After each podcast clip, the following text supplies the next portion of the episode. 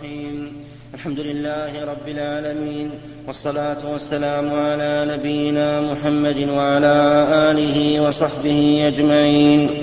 قال رحمه الله تعالى في ذكر سياق الآيات في باب الخوف وقال تعالى ويحذركم الله نفسه. وقال تعالى يوم يفر المرء من أخيه وأمه وأبيه وصاحبته وبنيه لكل امرئ منهم يومئذ شأن يغنيه وقال تعالى يا أيها الناس اتقوا ربكم إن زلزلة الساعة شيء عظيم. يوم ترونها تذهل كل مرضعة عما أرضعت وتضع كل ذات حمل حملها وترى الناس سكارى وما هم بسكارى ولكن عذاب الله شديد. وقال تعالى ولمن خاف مقام ربه جنتان الآيات. وقال تعالى وأقبل بعضهم على بعض يتساءلون. قالوا إنا كنا قبل في أهلنا مشفقين. فمن الله علينا ووقانا عذاب السموم. إنا كنا من قبل ندعوه إنه هو البر الرحيم.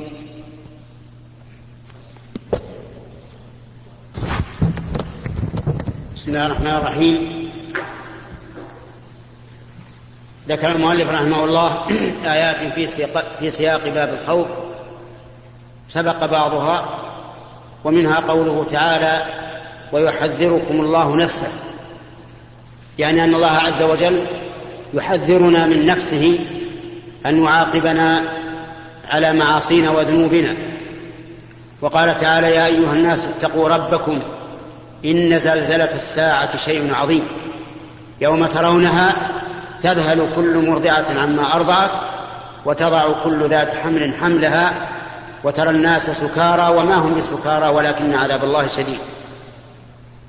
هذا أيضا فيه أن الإنسان يجب عليه أن يخاف هذا اليوم العظيم الذي قال الله عنه يوم ترونها تذهل كل مرضعة عما أرضعت يعني من شدة ما ترى من الأهوال والأفزاع وتضع كل ذات حمل حملها وترى الناس سكارى مشتوهين ليس عندهم عقول ولكنهم ليسوا بسكارى وما هم بسكارى ولكن عذاب الله شديد.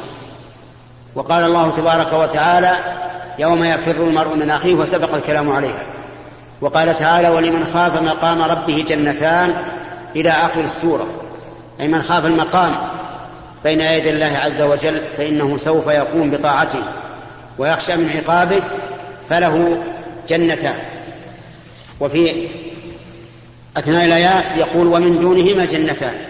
فهذه أربع جنات لمن خاف مقام الله عز وجل ولكن الناس فيهما على درجات.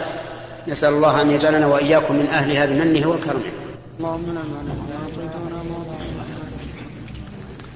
بسم الله الرحمن الرحيم.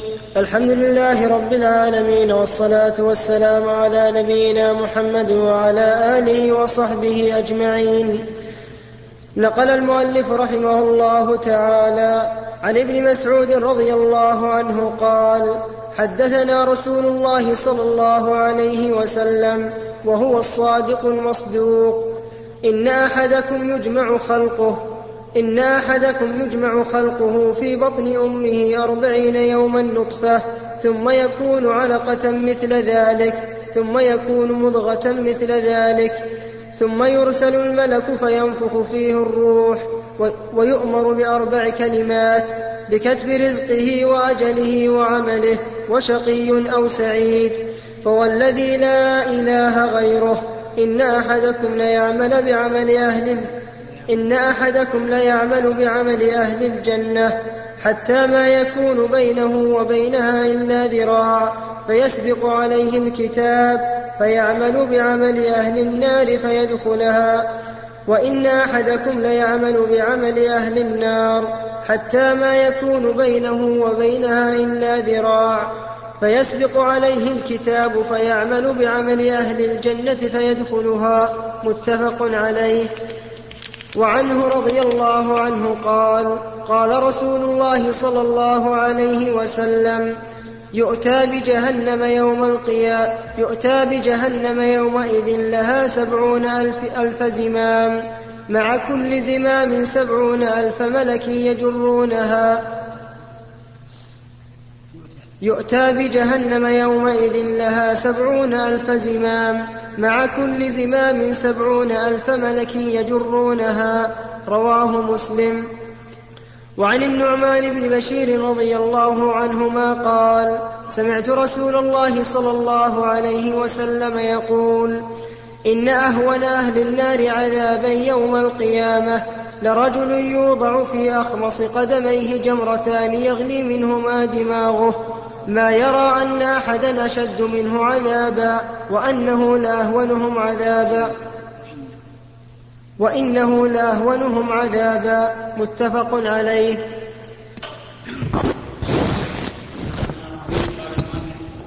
رحمه الله تعالى في باب الخوف والتحذير من الأمن من مكر الله.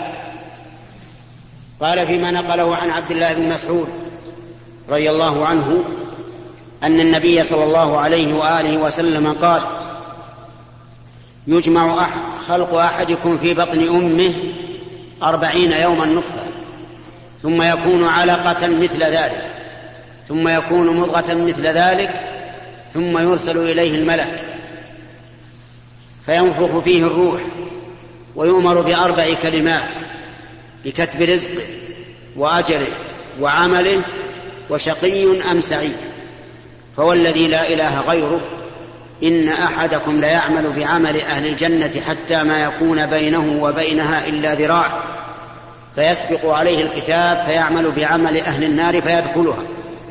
وإن أحدكم ليعمل بعمل أهل النار حتى ما يكون بينه وبينها إلا ذراع فيسبق عليه الكتاب فيعمل بعمل أهل الجنة فيدخلها.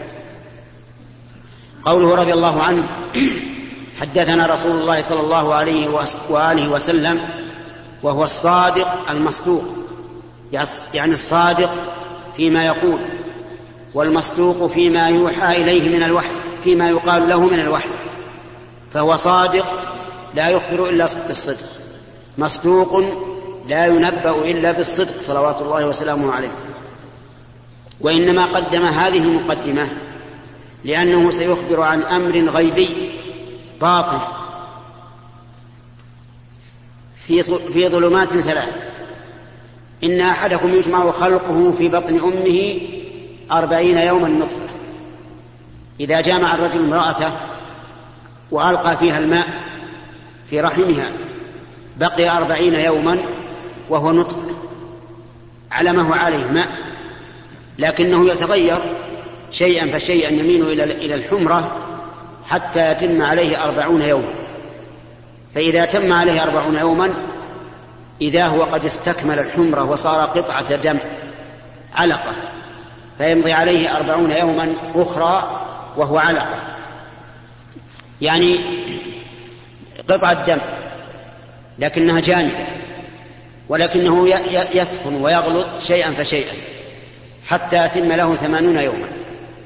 فإذا تم له ثمانون يوما فإذا هو مضغة قطعة لحم. هذه المضغة قال الله تعالى فيها مخلقة وغير مخلقة. فتبقى أربعين يوما.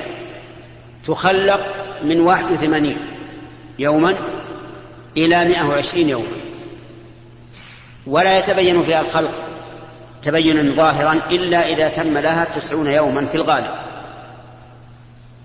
فإذا مضى عليها أربعون يوما وهي مضغة أرسل الله إليه الملك الملك الموكل بالأرحام. لأن الله عز وجل قال وما يعلم جنود ربك إلا هو. الملائكة جنود لله عز وجل. كل موكل بشيء. الموكل بالأرحام والموكل بالنفوس يقبضها والموكل بالأعمال يكتبها والموكل بالأبدان يحفظها. وظائف عظيمة للملائكة. أمرهم الله عز وجل بها. ملك الأرحام يأتي إلى كل رحم فينفخ فيه الروح بإذن الله عز وجل. هذه الروح أمر لا يعلمه إلا رب العالمين. قال الله تعالى ويسألونك عن الروح قل الروح من أمر ربي وما أوتيتم من العلم إلا قليلا. ينفخها في البدن قطعة لحم في الرحم. قطعة لحم ما ليس بها حراك ولا إحساس ولا شيء. فإذا نفخ هذه الروح دخلت فيه في هذا البدن. تسير فيه كما تسير الجمرة في الفحمة بإذن الله. أو الطين في المدر اليابس. تدب في هذا الجسد حتى تدخل في الجسد كله. فيكون إنسانا ويتحرك وتحس الأم بتحركه بعد مئة وعشرين يوم وحينئذ يكون إنسانا ولا قبل ليس بشيء قبل لو طاح الجنين قبل تمام 120 يوما فليس له حكم من جهة الصلاة عليه يؤخذ ويدفن في أي حفرة من الأرض ولا يصلى عليه ولا شيء. إذا تم مئة, مئة وعشرين يوما يعني أربعة أشهر حينئذ صار إنسانا. إذا سقط بعد ذلك فإنه يغسل ويكفن ويصلى عليه ولو كان كبر اليد. يصلى عليه ويدفن في مقابر المسلمين إن كان مسلما وإن كان من, من, من أولاد النصارى. يعني أمه. وأبوه نصراني كلهم نصراني فهو ما يدفن في, في مقابر المسلمين. يخرج برا ويدفن بدون تأصيل ولا تكفير لأنه وإن كان طفلا فإن الرسول سئل عن أولاد المشركين فقال هم منهم. المهم أنه إذا تم له أربعة أشهر يغسل ويكفن ويصلى عليه ويدفن في مقابر المسلمين ويسمى. يسمى لأنه يبعث يوم القيامة. ويعق عنه على الأرجح لأن ليشفع لوالديه يوم القيامة. قال النبي عليه الصلاة والسلام ويؤمر الملك بأربع كلمات بكتب رزقه وأجله وعمله وشقي أم سعيد. كتب الرزق قليل يعني هل هو قليل أو كثير ومتى يأتيه؟ وهل ينتقص أو لا ينتقص؟ المهم يكتب كامل. يكتب أيضا أجله. في أي يوم في أي مكان في أي ساعة في أي لحظة عن عن بعد عن قرب. يكتب كاملا بأي سبب من الأسباب. موته. يكتب عمله. صالح سيء نافع. قاصر على الشخص نفسه. المهم يكتب كل أعماله. ويكتب مآله. وما أدراك ما المآل. شقي أم سعيد؟ فأما الذين شقوا ففي النار. لهم فيها زفير وشهيق. خالدين فيها ما دامت السماوات والأرض إلا ما شاء ربك. إن ربك فعال لما يريد. وأما الذين سعدوا ففي الجنة خالدين فيها ما دامت السماوات والأرض إلا ما شاء ربك. عطاء غير مسلم. كل هذا يكتب. وأين يكتب؟ وردت آثار أنه يكتب في جبينه على جبهته كل هذه تكتب. فإن قال قائل كيف تتسع الجبهة لكتابة هذه الأشياء كلها؟ قلنا لا تسأل عن أمور الغيب. وش أنت حتى تسأل عن أمور الغيب؟ قل آمنت بالله وصدقت بالله وبرسوله.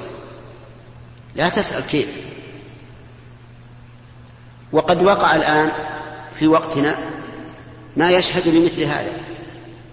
كمبيوتر كبر اليد يكتبها الإنسان آلاف الكلمات وهو من صنع البشر. فما بالك بصنع, بصنع الله عز وجل؟ والمهم من المسائل اللي يخبر بها الرسول عليه الصلاة والسلام وأنت ما تدركها بحسك الواجب عليك أن تصدق وتسلم لأنك لو لم تصدق أو تسلم إلا بما تدركه بحسك لم تكن مؤمنا. ما كنت مؤمنا بالغيب. اليوم بالغيب واللي كل ما جاء عن الله ورسوله قال آمنت بالله ورسوله وصدقت. قال فهو الذي لا إله غيره إن أحدكم لا يعمل بعمل أهل الجنة حتى ما يكون بينه وبينها إلا ذراع. فيسبق عليه الكتاب فيعمل بعمل أهل النار. ولكن أبشر يا إخوان هذا الحديث مقيد. إنه لا يعمل بعمل أهل الجنة فيما يبدو للناس وهو من أهل النار. ومن يعمل بعمل أهل الجنة من قلب وإخلاص فإن الله لا يخذله عز وجل. الله أكرم من العالم إذا عملت بعمل أهل الجنة بإخلاص أسأل الله يجعلني وإياكم منهم. فإن الله لا يخذلك لكن فيما يبدو للناس. والدليل على هذا القيد ما ثبت في صحيح البخاري أن رجلا كان مع النبي صلى الله عليه وآله وسلم في غزوة وكان شجاعا مقداما لا يترك للعدو شادة ولا فاذة إلا قضى عليها فتعجب الناس منه. من شجاعته من إقدامه. فقال النبي صلى الله عليه وآله وسلم ذات يوم قال إنه من أهل النار. أعوذ بالله. هذا الشجاع اللي يفتك بالعدو من أهل النار فكبر ذلك على المسلمين وعظم عليهم وخافوا. كيف هذا يسلم أهل النار؟ فقال رجل والله لألزمنه أمشي معه أشوف إيش نهاية هذا الرجل. فمشى معه. في أثناء القتال أصابه. أصابه أصابه سهم. هذا هذا الرجل الشجاع أصابه سهم. فجزع. فأخذ بسيفه و ف... فسله. فوضعه في صدره واتكأ عليه حتى خرج من ظهره. أعوذ بالله. قتل نفسه. جزعا. فجاء الرجل إلى النبي, إلى النبي صلى الله عليه وسلم وقال يا رسول الله أشهد أن لا إله إلا الله وأنك رسول الله. قال وبما؟ قال الرجل الذي قلت إنه من أهل النار حصل له كيت وكيت. فقال, فقال النبي صلى الله عليه وسلم وآله وسلم إن الرجل ليعمل بعمل أهل الجنة فيما يبدو للناس. الحمد لله على هذا القيد. فيما يبدو للناس وهو من أهل النار. يظنون, يظنون أنه صالح لكن في قلبه فساد. وهو من أهل النار. قال في حديث ابن مسعود وإن أحدكم لا يعمل بعمل أهل النار حتى ما يكون بينه وبينها إلا ذراع فيسبق عليه الكتاب فيعمل بعمل أهل الجنة فيدخلها هذا عكس الأول. الأول هل وجدنا له شاهد في الواقع؟ نعم. قصة هذا الرجل. هذا أيضا له شاهد في الواقع. يعمل بعمل أهل النار حتى ما يكون بينه وبينه وبينها إلا ذراع فيسبق عليه الكتاب فيعمل بعمل أهل الجنة فيدخلها وقع هذا في عهد الرسول صلى الله عليه وآله وسلم. رجل يقال له الأصيرم الأصيرم من بني عبد الأشهر. كافر. منابذ للدعوة الإلهية. ضد المسلمين.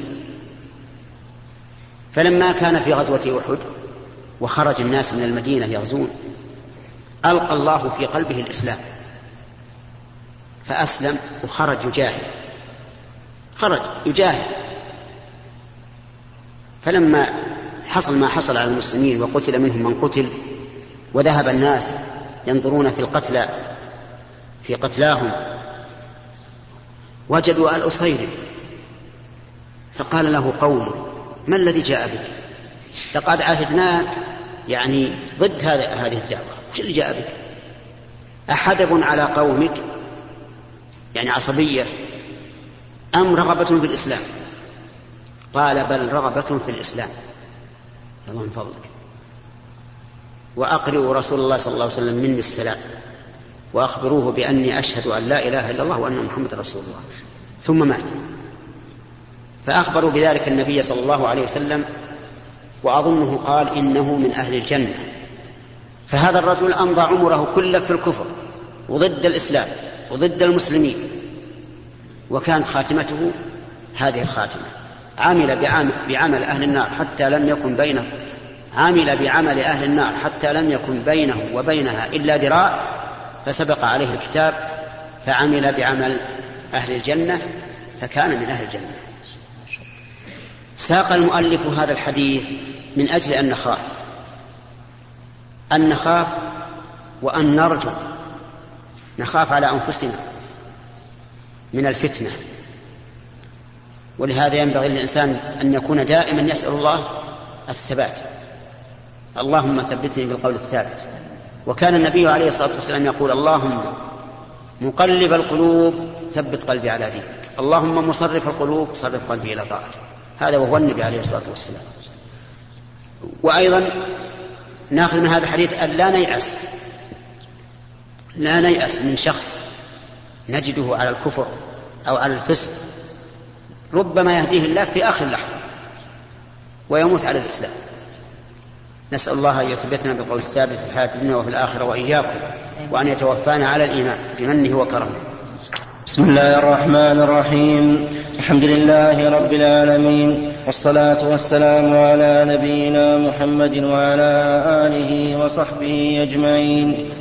نقل المؤلف رحمه الله تعالى عن عبد الله بن مسعود رضي الله عنه قال قال رسول الله صلى الله عليه وسلم يؤتى بجهنم يومئذ لها سبعون ألف زمام مع كل زمام سبعون ألف ملك يجرونها رواه مسلم.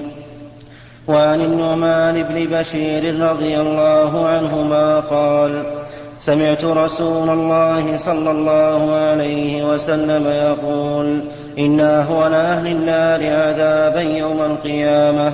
لرجل يوضع في أخمص قدميه جمرتان يغلي منهما دماغه ما يرى أن أحدا أشد منه عذابا وإنه لأهونهم عذابا. متفق عليه. وعن سمرة بن جندب رضي الله عنه أن رسول الله صلى الله عليه وسلم قال منهم من تأخذه النار إلى كعبيه ومنهم من تأخذه إلى ركبتيه ومنهم من تأخذه إلى حجزته ومنهم من تأخذه إلى ترقوته. رواه مسلم. وعن عبد الله بن عمر رضي الله عنهما أن رسول الله صلى الله عليه وسلم قال يقوم الناس لرب العالمين حتى يغيب أحدهم في رشه إلى أنصاف أذنيه. متفق عليه. وعن أنس بن مالك رضي الله عنه قال خطبنا رسول الله صلى الله عليه وسلم خطبة ما سمعت مثلها قط فقال لو تعلمون ما أعلم لضحكتم قليلا ولبكيتم كثيرا. فغطى أصحاب رسول الله صلى الله عليه وسلم وجوههم ولهم خليل متفق عليه. وفي رواية بلغ رسول الله صلى الله عليه وسلم عن أصحابه شيء فخطب فقال عرضت علي الجنة والنار فلم أر كاليوم في الخير والشر. ولو تعلمون ما أعلم لضحكتم قليلا ولبكيتم كثيرا. فما أتى على أصحاب رسول الله صلى الله عليه وسلم. يوم أشد منه غطوا رؤوسهم ولهم خنين.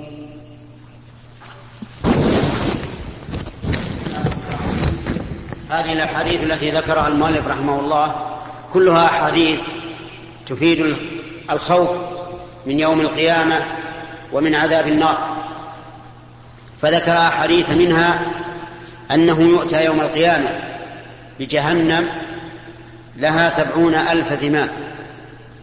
مع كل زمام سبعون ألف ملك يجرونها. وهذا يدل على عظمة هذه النار نسأل الله أن يعيذنا وإياكم منها. وهول ذلك اليوم لأن سبعين ألف ملك مع هذه النار العظيمة كل زمام فيه هذا العدد من الملائكة يدل على أن الأمر عظيم والخطر جسيم.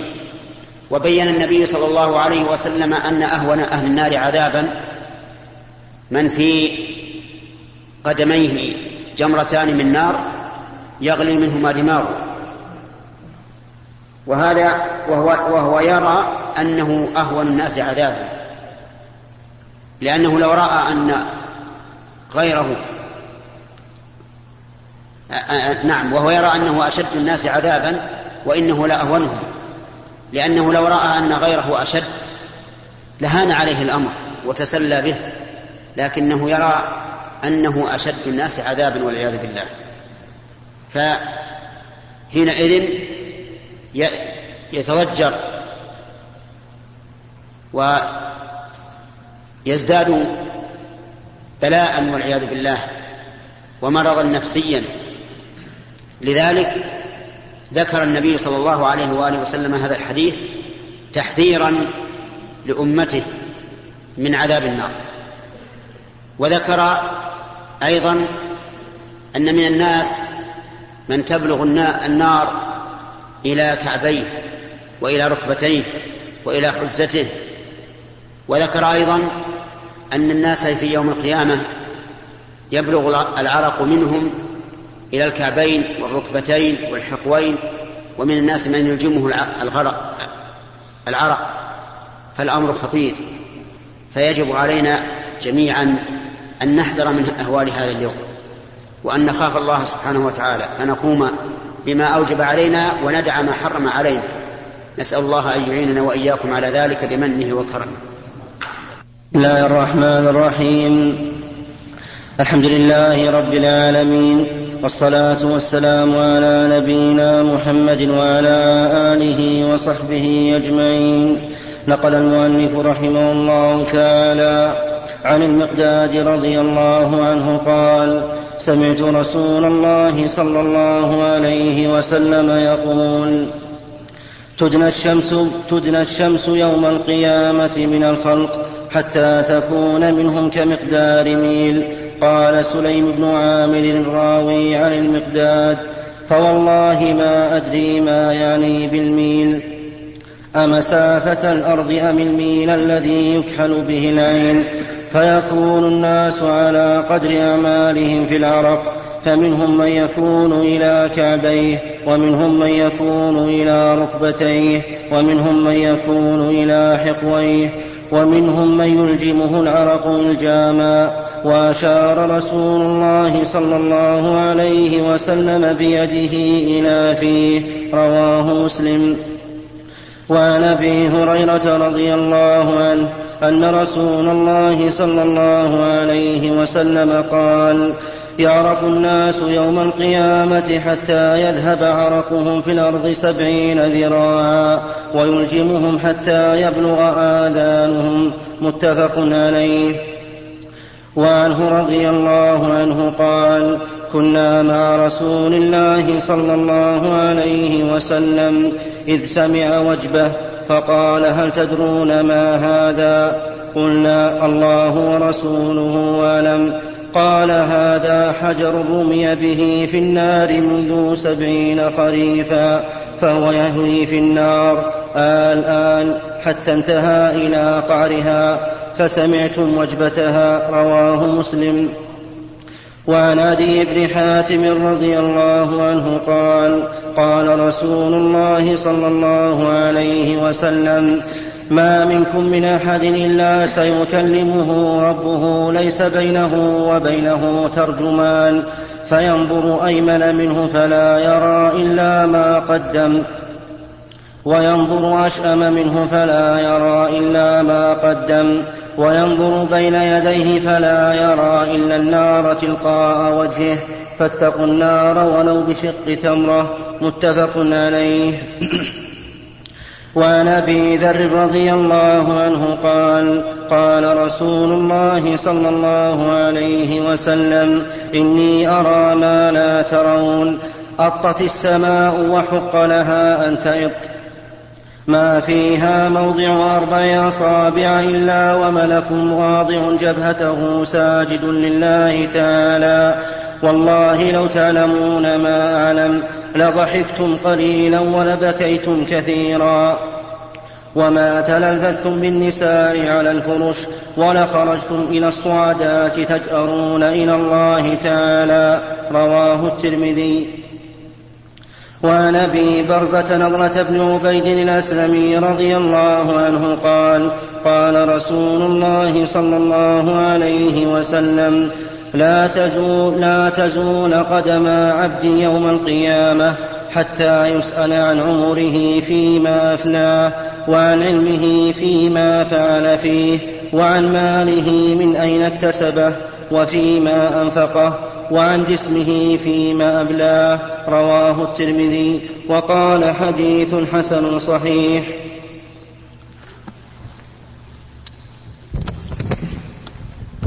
بسم الله الرحمن الرحيم. هذه الأحاديث التي ذكرها المؤلف رحمه الله كلها تدل على عظم يوم القيامة وأن على المؤمن أن يخاف من هذا اليوم العظيم. ذكر أحاديث فيها دنو الشمس من الخلائق بقدر ميل قال سليم بن عامر الراوي عن المقداد لا أدري أيريد بذلك مسافة الأرض أم ميل المكحلة وكلاهما قريب. وإذا كانت الشمس في أوجها في الدنيا وبعدها عنا بهذه الحرارة فكيف إذا كانت بهذه بهذا القرب؟ ولكن هذه الشمس ينجو منها من شاء الله فإن الله تعالى يظل أقواما بظله يوم لا ظل إلا ظله.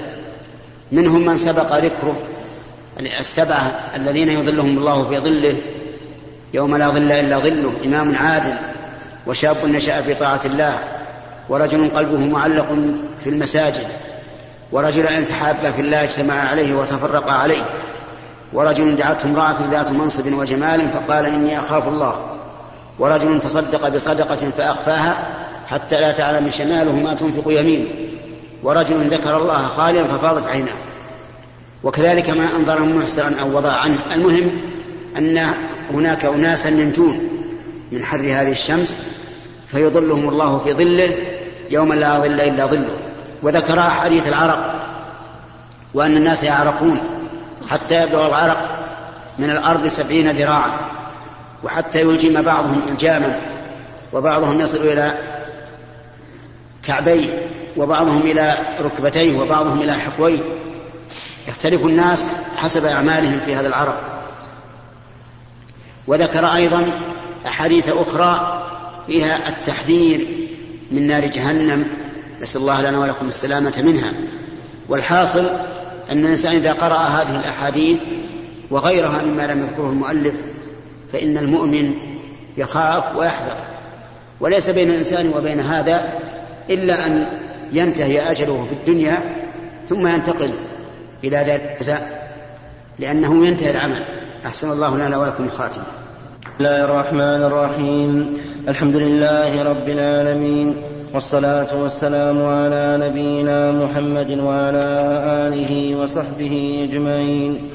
نقل المؤلف رحمه الله تعالى عن أبي هريرة رضي الله عنه قال قال رسول الله صلى الله عليه وسلم من خاف أدلج ومن أدلج بلغ المنزل ألا إن سلعه الله غالية ألا إن سلعه الله الجنة؟ رواه الترمذي وقال حديث حسن. وعن عائشة رضي الله عنها قالت سمعت رسول الله صلى الله عليه وسلم يقول يحشر الناس يوم القيامة حفاة عراة غرلا قلت يا رسول الله الرجال والنساء جميعا ينظر بعضهم إلى بعض.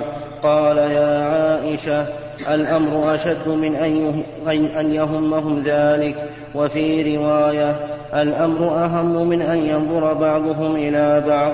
متفق عليه. باب الرجاء. قال الله تعالى قل يا عبادي الذين أسرفوا على أنفسهم لا تقنطوا من رحمة الله. إن الله يغفر الذنوب جميعا إنه هو الغفور الرحيم.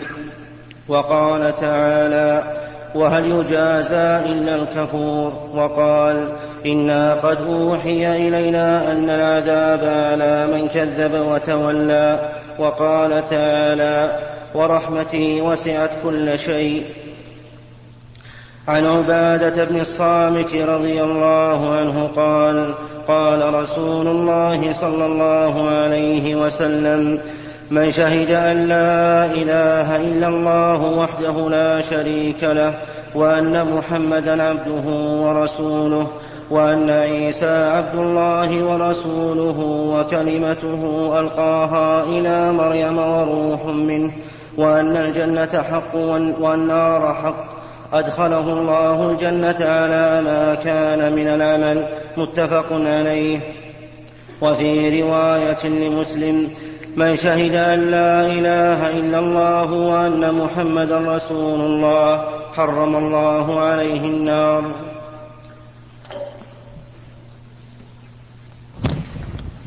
بسم الله الرحمن الرحيم. قال المؤلف رحمه الله تعالى في باب الخوف عن أبي هريرة رضي الله عنه أن النبي صلى الله عليه وآله وسلم قال من خاف أدلج ومن أدلج بلغ المنزلة. أدلج يعني مشى في الدلجة وهي أول الليل. ومن أدلج بلغ المنزلة لأنه إذا سار في أول الليل فهو يدل على اهتمامه في المسير وأنه جاد فيه. ومن كان كذلك بلغ المنزلة. ألا وإن سلعة الله غالية ألا وإن سلعة الله الجنة. السلعة يعني التي يعرضها الإنسان للبيع. والجنة قد عرضها الله عز وجل لعباده ليشتروها. قال الله تعالى إن الله اشترى من المؤمنين أنفسهم وأموالهم بأن لهم الجنة. يقاتلون في سبيل الله فيقتلون ويقتلون واذن عليه حقا في التوراة والإنجيل والقرآن. ومن أوفى بعهده من الله فاستبشروا ببيعكم الذي بايعتم به وذلك هو الفوز العظيم. فمن خاف يعني من كان في قلبه خوف لله عمل العمل الصالح الذي ينجيه مما يخاف. وأما حديث عائشة رضي الله عنها قال كان قالت سمعت النبي صلى الله عليه وآله وسلم يقول يحشر الناس يعني يجمعون يوم القيامة حفاة ليس عليهم نعال عراة ليس عليهم ثياب غرلا غير مختونين. الختان اللي هو ختان الإنسان يعود يوم القيامة فيخرج الناس من قبورهم كيوم ولدتهم أمهاتهم يعني في كمال الخلقة كما قال تعالى كما بدأنا أول خلق نعيده. فقالت عائشة رضي الله عنها يا رسول الله الرجال والنساء يعني عراة ينظر بعضهم إلى بعض قال الأمر أكبر أو أعظم من أن يهمهم ذلك أو من أن ينظر بعضهم إلى بعض. أي أن الأمر عظيم جدا لا ينظر أحد إلى أحد. لكل امرئ منهم يومئذ شأن يغنيه. نسأل الله تعالى أن ينجينا وإياكم من عذاب النار وأن يجعلنا وإياكم ممن يخافه ويرجوه. بسم الله الرحمن الرحيم. الحمد لله رب العالمين والصلاة والسلام على نبينا محمد وعلى آله وصحبه أجمعين. قال رحمه الله تعالى باب الرجاء. قال الله تعالى قل يا عبادي الذين أسرفوا على أنفسهم لا تقنطوا من رحمة الله. إن الله يغفر الذنوب جميعا إنه هو الغفور الرحيم. وقال تعالى وهل يجازى إلا الكفور؟ وقال تعالى إنا قد أوحي إلينا أن العذاب على من كذب وتولى وقال تعالى ورحمتي وسعت كل شيء.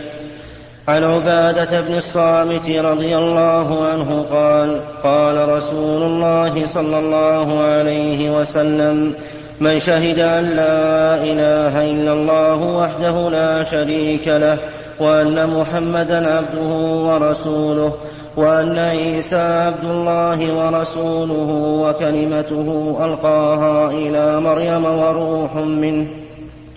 وأن الجنة حق والنار حق أدخله الله الجنة على ما كان من العمل. متفق عليه. وفي رواية لمسلم من شهد أن لا إله إلا الله وأن محمدا رسول الله حرم الله عليه النار.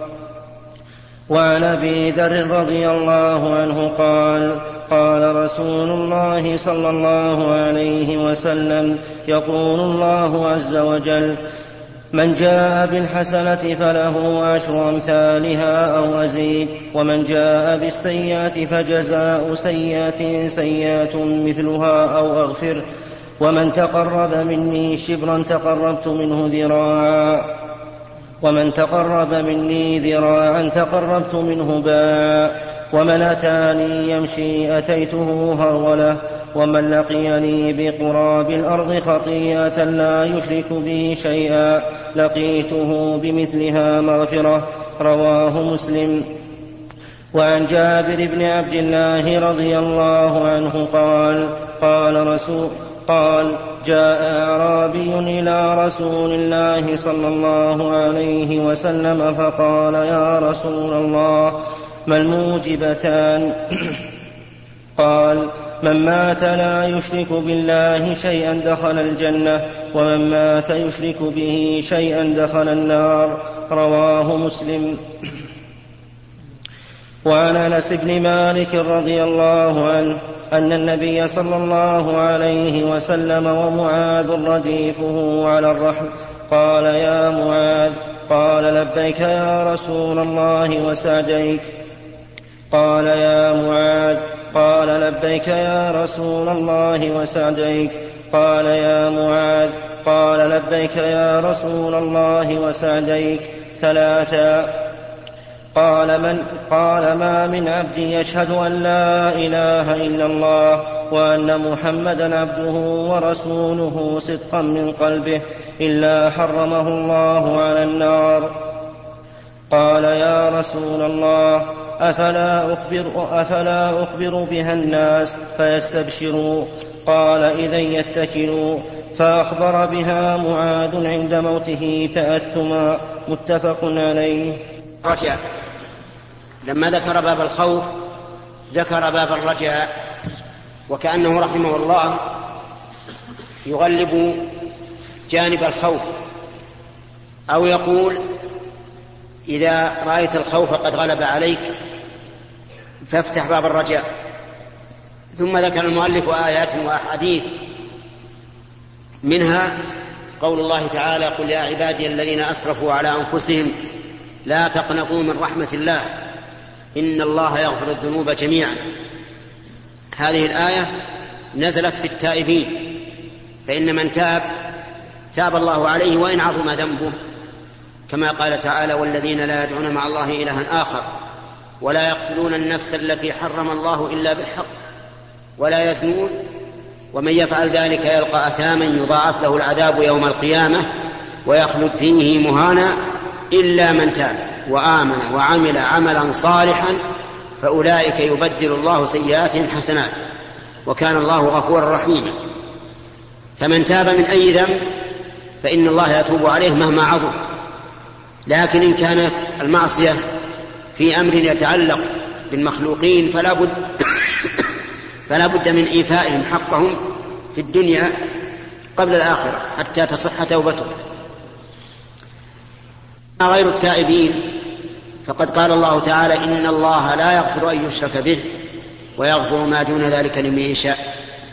فغير التائبين إن كان عملهم كفرا فإنه لا يغفر. وإن كان سوى الكفر فإنه تحت المشيئة. إن شاء الله عذب عليه وإن شاء غفر له. لكن إن كان من الصغائر فإن الصغائر تكفر باجتناب الكبائر وببعض الأعمال الصالحة. ثم ذكر المؤلف أحاديث متعددة في هذا الباب وكلها أحاديث توجب للإنسان قوة الرجاء بالله عز وجل حتى يلاقي الإنسان ربه وهو يرجو رحمته ويغلبها على جانب الخوف. وفيها أحاديث مطلقة مقيدة ببعض بنصوص أخرى مثل ما ذكره رحمه الله في أن من لقي الله عز وجل لا يشرك به شيئا دخل الجنة ومن لقيه يشرك به شيئا دخل النار. المراد بهذا الشرك وكذلك الكفر ككفر الجحود والاستكبار وما أشبه ذلك فإنه داخل في الشرك الذي لا يغفر نسأل الله أن يجعلنا وإياكم ممن يرجون رحمته ويخافون عذابه. من فضلك. اقلب الشريط